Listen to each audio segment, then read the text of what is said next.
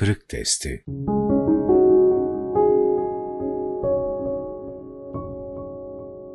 Günah ve Tevbe Şeytanın ilahi huzurdan kovulmasının sebebi sadece hazımsızlığı, kibri ve isyanı değildir. İsyandan sonra bir de mazeret ve bahane döktürmesi, diyalektiğe başvurarak günahını meşru göstermeye kalkmasıdır.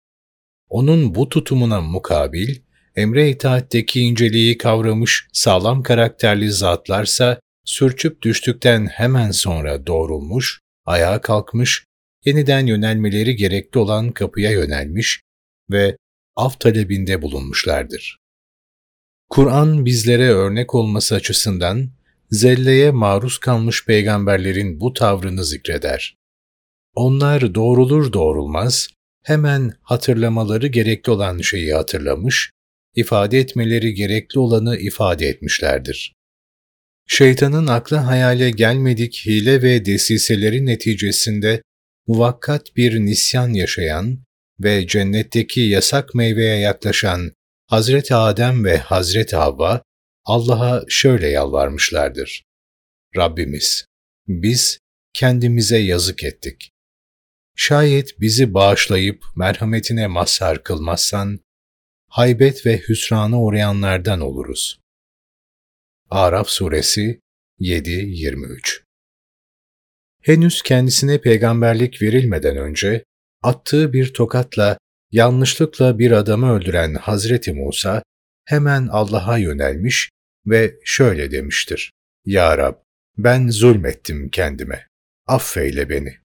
Kasas Suresi 28'e 16 Kendisine izin verilmeden kavmini terk eden Yunus İbni Metta da Kur'an'ın ifadesiyle balığın karnına düşmüş ve karanlıklar içinde Rabbine şöyle nida etmiştir.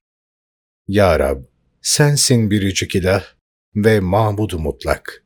Senden başka yoktur kuluna bir penah. Bütün noksanlıklardan münezzeh bir sübhansın sen.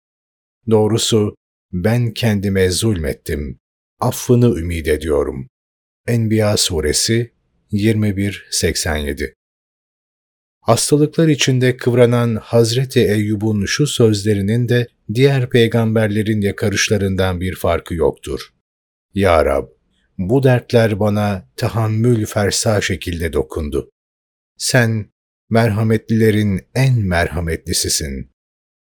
Enbiya Suresi 21-83 Hazreti Nuh, oğlu için yaptığı bir duanın yerinde olmadığını anlayınca hemen şu sözleriyle Allah'a niyaz ve teveccühte bulunmuştu.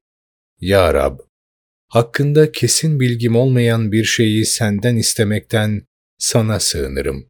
Eğer beni affedip merhamette bulunmazsan, kaybeden ehli hüsrandan olurum.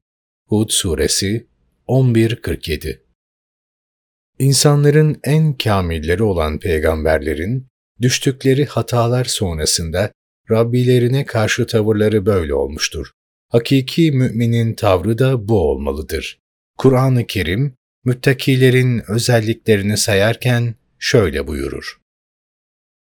O müttakiler ki çirkin bir iş yaptıklarında veya kendi nefislerine zulmettiklerinde peşinden hemen Allah'ı anar, günahlarının affedilmesini dilerler.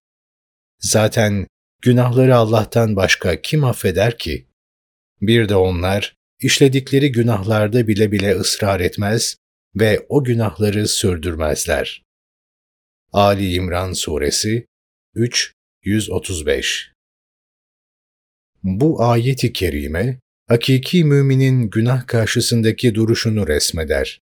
Evet, insan hata edebilir, kaygan bir zeminde sendeleyebilir kapaklanabilir, hatası tekerrür de edebilir.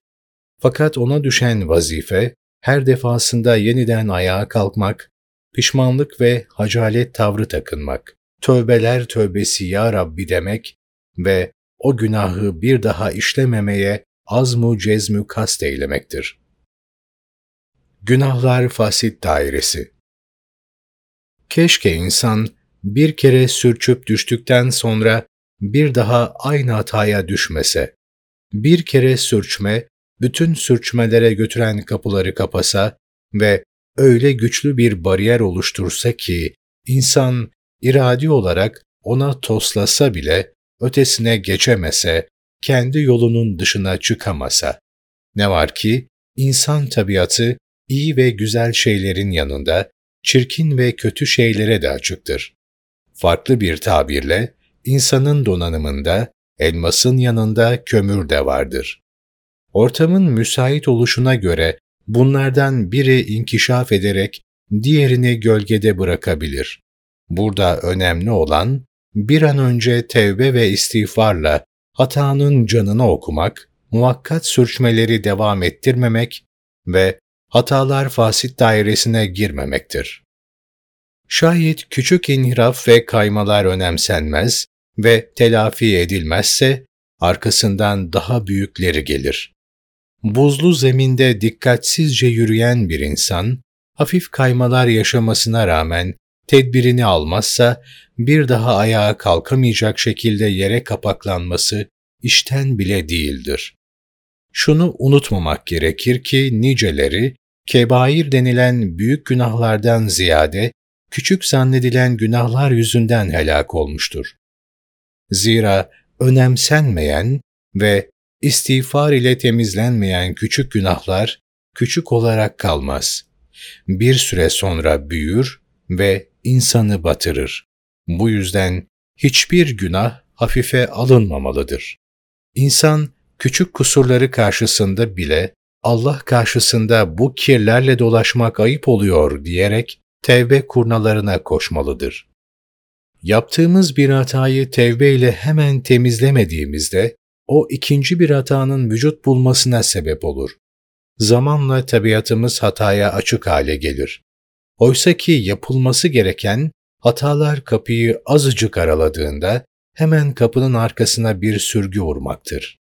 Eğer hala devam ediyorsa sürgüleri ikiye, üçe, dörde çıkarmak, beyhude yorulma, kapılar sürmelidir diyebilmek ve hayatımızda hiçbir hataya uzun ömür biçmemektir. Şeytanın ve nefsin oyunları bitmez. Onların o kadar çok taarruz yolları vardır ki hiç farkına varmadan bizi tepe taklak yere serebilirler. İçimizde fenalıklara açık ne kadar duygu varsa hepsini ateşleyebilir, başımızı döndürüp işimizi bitirebilirler. Bu açıdan tevbede samimi olmak, nefis ve şeytanın dürtülerine karşı kararlı durmak çok önemlidir. Kur'an birçok yerde günahları bağışlayanın ancak Allah olduğunu belirtmek suretiyle müminlere yönelecekleri kapıyı gösterir. Allah'tan başka günahları bağışlayacak kimse olmadığını vurgulayarak, müminlere sürçüp düştükten sonra ne yapmaları gerektiğini ders verir. Evet, insanlar genellikle hata ettiklerinde, günaha bulaştıklarında başkalarına karşı mazeret döktürür, nefislerini temize çıkarmaya çalışırlar. Bu ise hatayı ikileştirir. Eğer kişi yaptığı amelin yanlış olduğuna inanıyorsa, hemen Rabbine dönmeli, tevbe, istiğfar, evbe ve inabede bulunmalıdır. Falana filana özür beyan etmenin, hatasını hafif göstermeye çalışmanın ve başkalarının da onu mazur görmesinin ona hiçbir faydası yoktur. Önemli olan onun Allah katındaki yeri ve konumudur. İnsan her ne yaparsa yapsın, hangi günah deryalarına dalarsa dalsın, Gafur yani günahları bağışlayan ve Rahim yani merhametli olan Rabbinin kapısının tokmağına dokunabilmelidir. Bunu yaptığı anda ruhunda, vicdanında onun sesini duyacaktır. Rabbim dediğinde vicdanında lebbeyk kulum nidasını hissedecektir. O duyuşun ne manaya geldiğini de ahirette anlayacaktır. Böyle bir duyuş ve hissediş, uhrevi nimetler adına onun için çok şey ifade edecektir. İnsan, Allah hakkında hüsnü zanda bulunmalı, yaptığı tevbe ve istiğfardan sonra Rabbim beni geri çevirmemiş, duama icabet buyurmuş, tevbe ve istiğfarımı kabul buyurmuştur demelidir. Nitekim Hazreti Zekeriya da duasında, Ya Rabbi, sana yaptığım dualarda hiç bahtsız olmadım. Dualarım hiç karşılıksız kalmadı, diyor Meryem Suresi 19.4. Benzer ifadeleri Hazreti İbrahim de kullanıyor.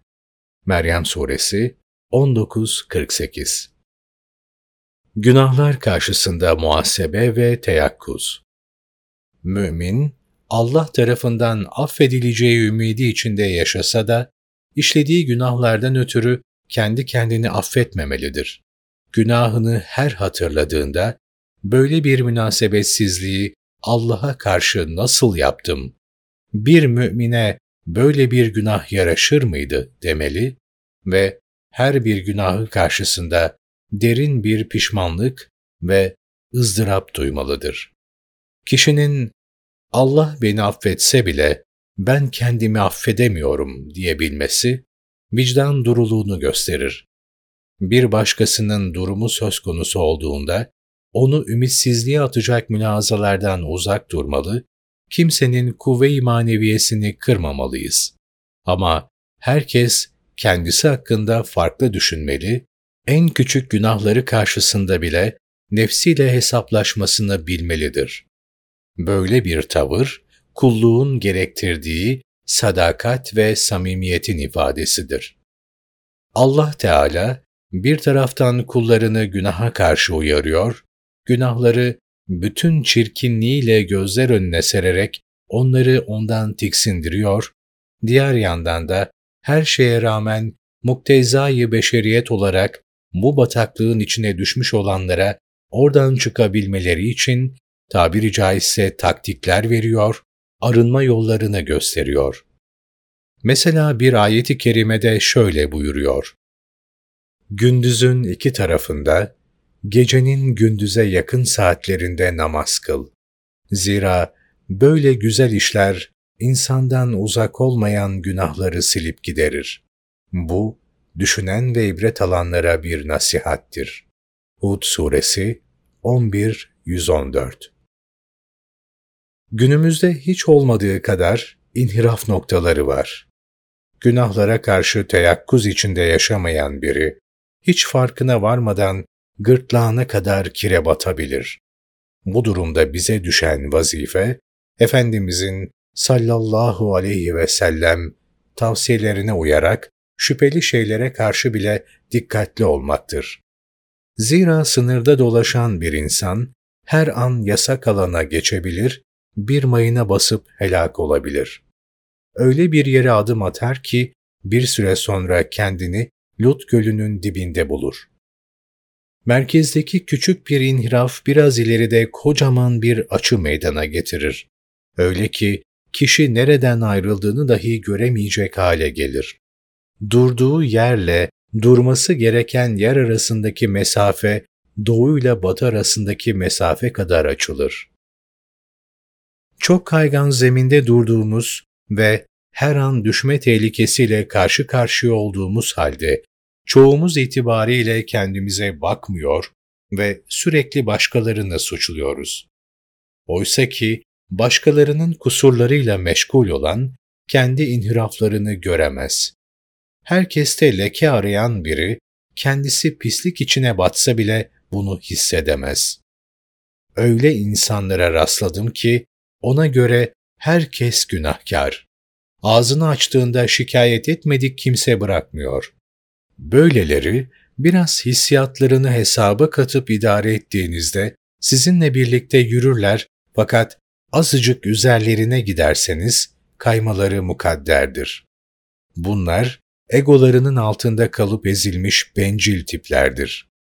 Bize düşen vazife, kendimize dikkat etmenin yanı sıra her an kayma ihtimali olan bu tür kimselerin de ellerinden tutmak ve düşmelerine meydan vermemektir.